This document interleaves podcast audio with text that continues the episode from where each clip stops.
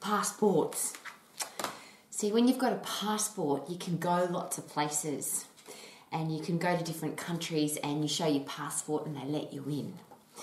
So, if you want to travel, this is a document of choice.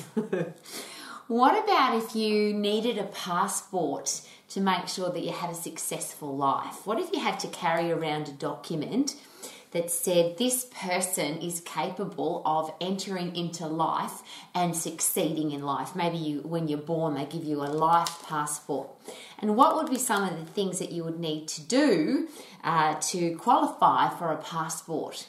And there's a fair bit of controversial information around at the moment about passports and whether or not you should need them and borders of countries and, and other sorts of passports to get in and out of places.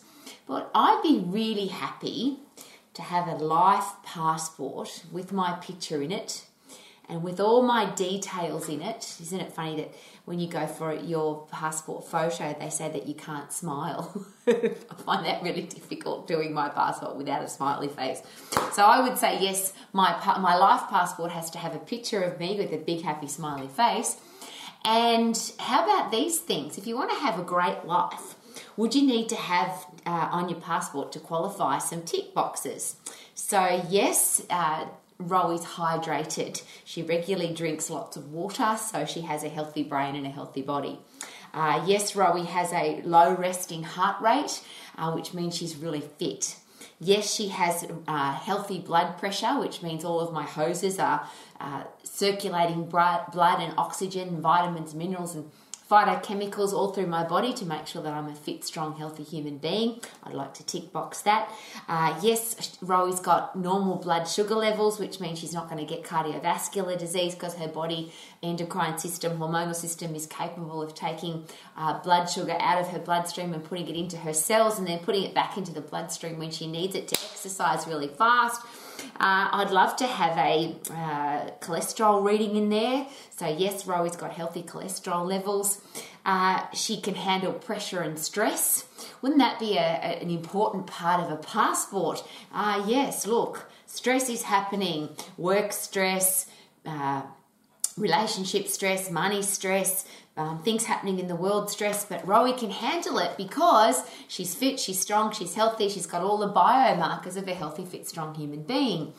And what if to uh, live in society, to be a valuable person in society, you had to have a passport that showed all of those things? Now, that sounds very uh, discriminatory, doesn't it? Uh, we've heard a lot lately about uh, what your personal data or who should have your personal data uh, and what information people should have access to and we've been put if you if you've lived in 2020 2021 2022 when not only could you not use this to travel around the world because most of the borders of most countries were closed so you couldn't actually go anywhere uh, but you also had to have a passport to be able to participate in society to eat at a restaurant or go to a movie or go to the gym or get your hair cut or go to the beauticians or go to the dentist, take your dog to the vet, you had to have a passport.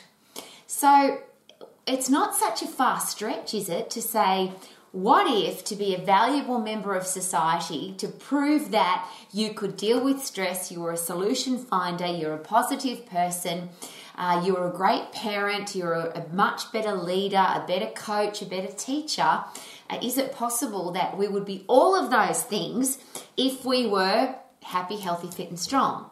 Imagine if every single person on the planet uh, had to prove that they were fit and strong. Everybody had to prove that they had a low resting heart rate. They could recover quickly from a high bout of high intense activity. They had really strong muscles and bones because they could lift heavy things. They had a, resting uh, heart rate that was normal and not only normal, but when you were under stress, you could handle it. Uh, your heart rate went up but came back down really quickly. Uh, you had, as I shared, blood sugar levels and blood, cholesterol levels that meant, uh, or normal levels, so that you had a body that used its energy effectively and efficiently. And that, how about this, that you're a nice person? Imagine if you had to prove on your passport before you could enter a country that you were respectful, that you were kind, that you didn't gossip, that you didn't criticize, that you didn't pull people down, that you didn't discriminate, that you're just a genuinely nice person.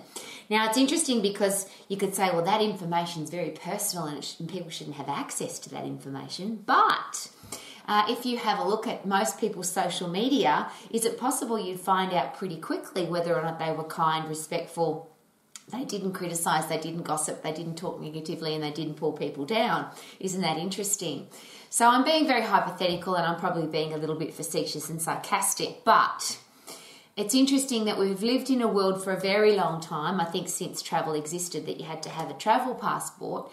And now we've lived in a world where just to participate in society, you've had to have a passport you had to show that you'd had some kind of medical intervention to be able to go to a cafe, go to the gym, get your haircut, go to the dentist, go to the vet.